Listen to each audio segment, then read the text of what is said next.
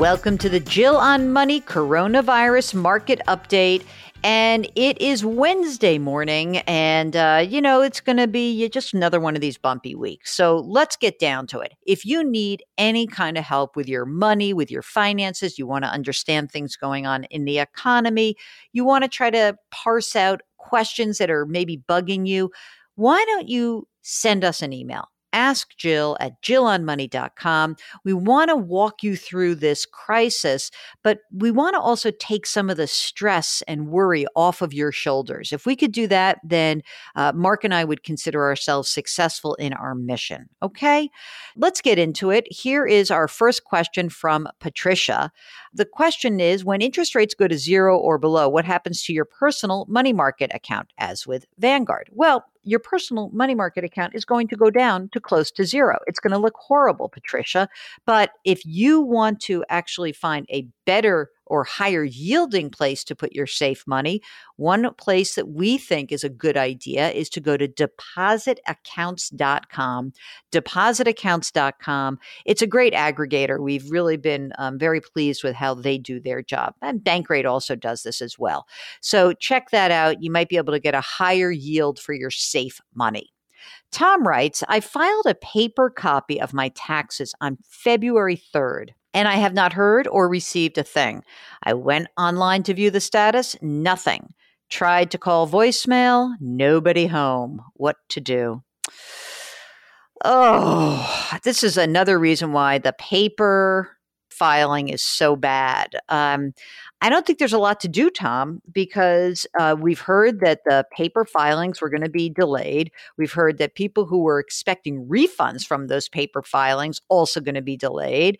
Um, I guess you could try to send an email, maybe. I don't know. I think it's going to be a while for you, and um, I wouldn't worry too much. Hopefully, this is a good lesson, not a lesson, but maybe a, a takeaway from this period of time is we've got to stop filing things by paper. We must start to electronically file. Please, please, please try to do this.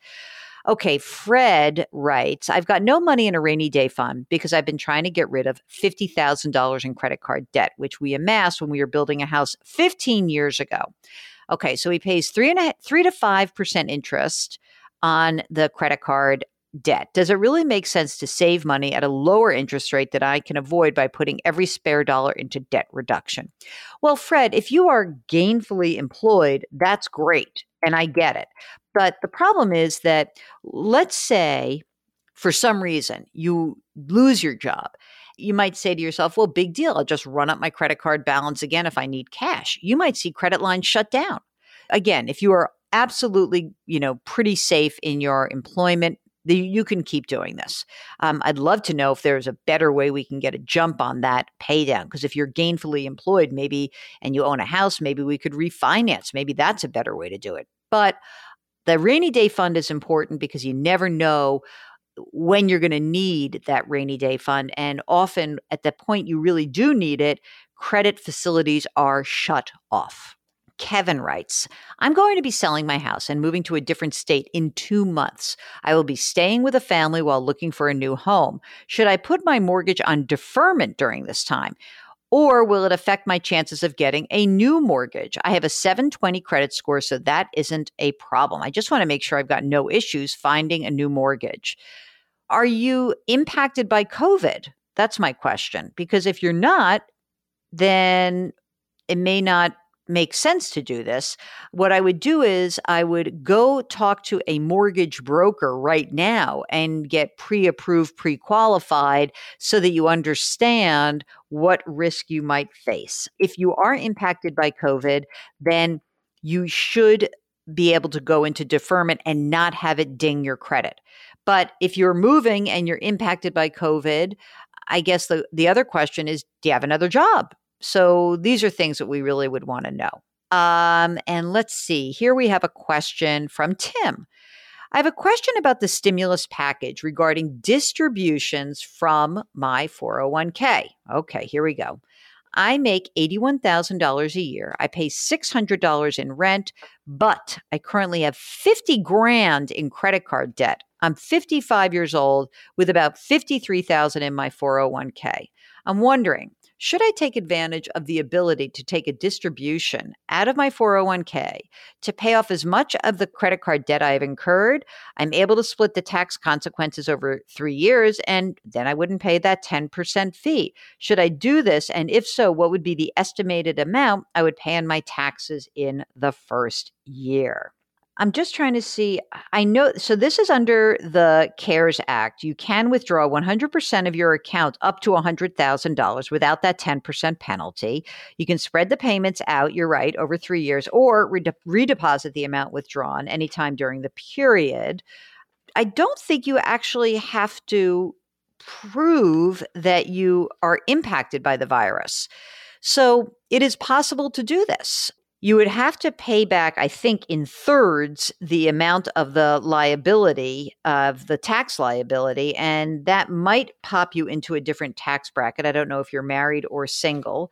I would really be careful because you don't actually have that much money saved. So it's worrisome to pull all of the money out.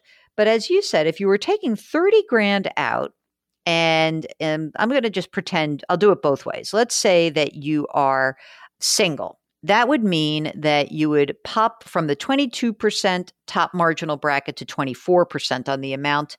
You would add that much to your taxable income every year. And if you're married, uh, you're probably just in the 22%. So I'm usually a hater of this idea, but maybe this time I'm okay with it.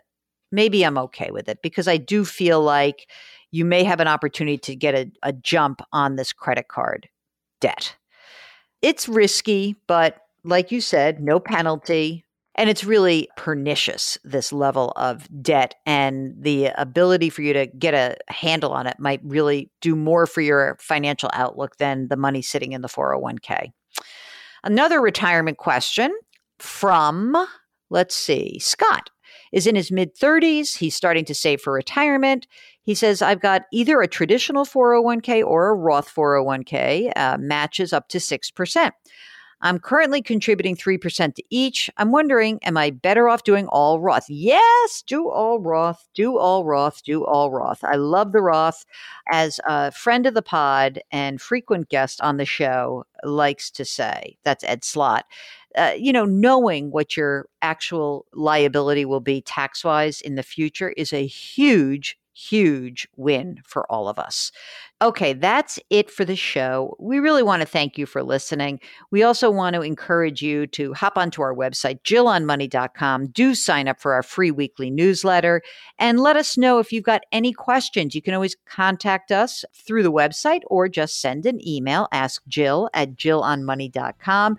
I keep forgetting to do our normal outros of the show, and that's a problem because I forget to uh, remind you that our music is composed by Joel Goodman and that Mark Talercio is our executive producer, and he is the best executive producer ever. And that we are distributed by Cadence 13, and that we are always so grateful that you have spent time with us and that you have decided to give up some of your pandemic days listening to us and sharing your stories please know we don't take that for granted and that we consider this our ability to help you out why don't you go ahead and pay it forward? Go help someone else out. Make sure you keep that social distancing, wash those hands, wear the masks, and we'll talk to you tomorrow. Thanks for listening.